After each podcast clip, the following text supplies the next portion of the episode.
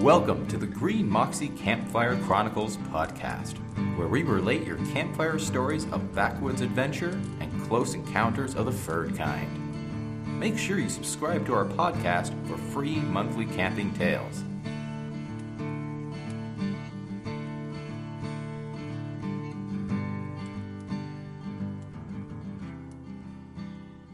Canadian winters are long and hard. Once the snow melts, the city is a stark place where gray buildings and leafless trees offer no respite. There's always that stubborn stretch of hard-packed ice along the curb, black with soot and studded with cigarette butts. I was staring at that ice, willing spring to come soon. Desperate times call for desperate measures, so I booked our first camping trip, eager to get the season started. My wife and I hauled up boxes of camping equipment from their hiatus in the basement and packed what we needed. My neighbor brought over some special brownies that had distinctly green sheen.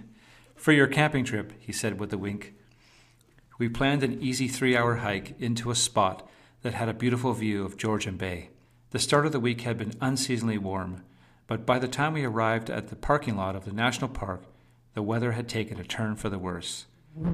That did not deter the army of horseflies that constituted our greeting party. From the moment we stepped from the car, they swarmed us. The horsefly is the loudest of the biting insects, a sound that cannot be ignored and is difficult to tolerate. Their bite is painful, too. They are slow, particularly in cold weather, but swatting them brings no joy at the sickening, wet crunch of their juicy bodies under your fingers. The horseflies were driving us balmy. It was freezing cold, and by the time we reached the campsite, a fine drizzle had set in. Not wanting to add being wet to our growing list of complaints, we quickly set up camp and dived into our tent.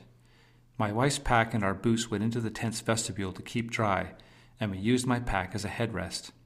We crawled into our sleeping bags and tried to keep warm. One game of Yahtzee turned into 5. Then we decided to read. I'm not sure exactly when it happened, but at some point in the afternoon we both drifted off. Suddenly, I woke with a start. It was pitch dark. I was sitting bolt upright in the tent before I'd opened my eyes. The sound of claws on fabric. It was a bear. We were both scrambling to get out of the sleeping bags, yelling at the top of our lungs while feeling around frantically for headlamps. So much for playing dead. In the early spring, bears wake ravenous from their winter hibernation at a time when there isn't a lot of food around. They are hungry and dangerous. We zipped open the tent flap, headlamps trained through the door to reveal the retreating flanks of a big black bear. We paused, kneeling at the tent door, our hearts racing. We jumped from the tent and made as much noise as we could, yelling and shouting as we jumped about on the sharp rocks without our boots on. When the adrenaline wore off, we tried to take stock of the damage.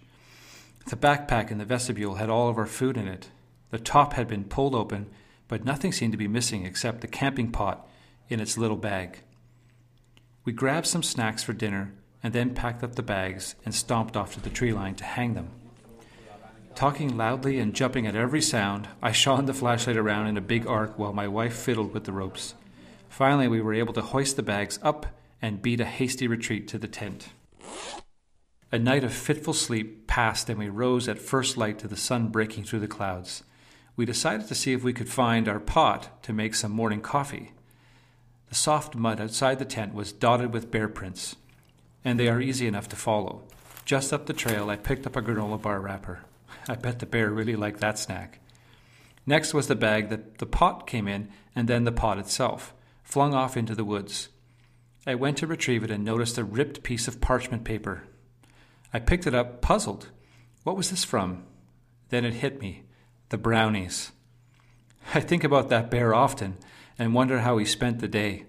Was he laying in a field somewhere contemplating his paws, or did he get the munchies and wish that he'd saved that granola bar?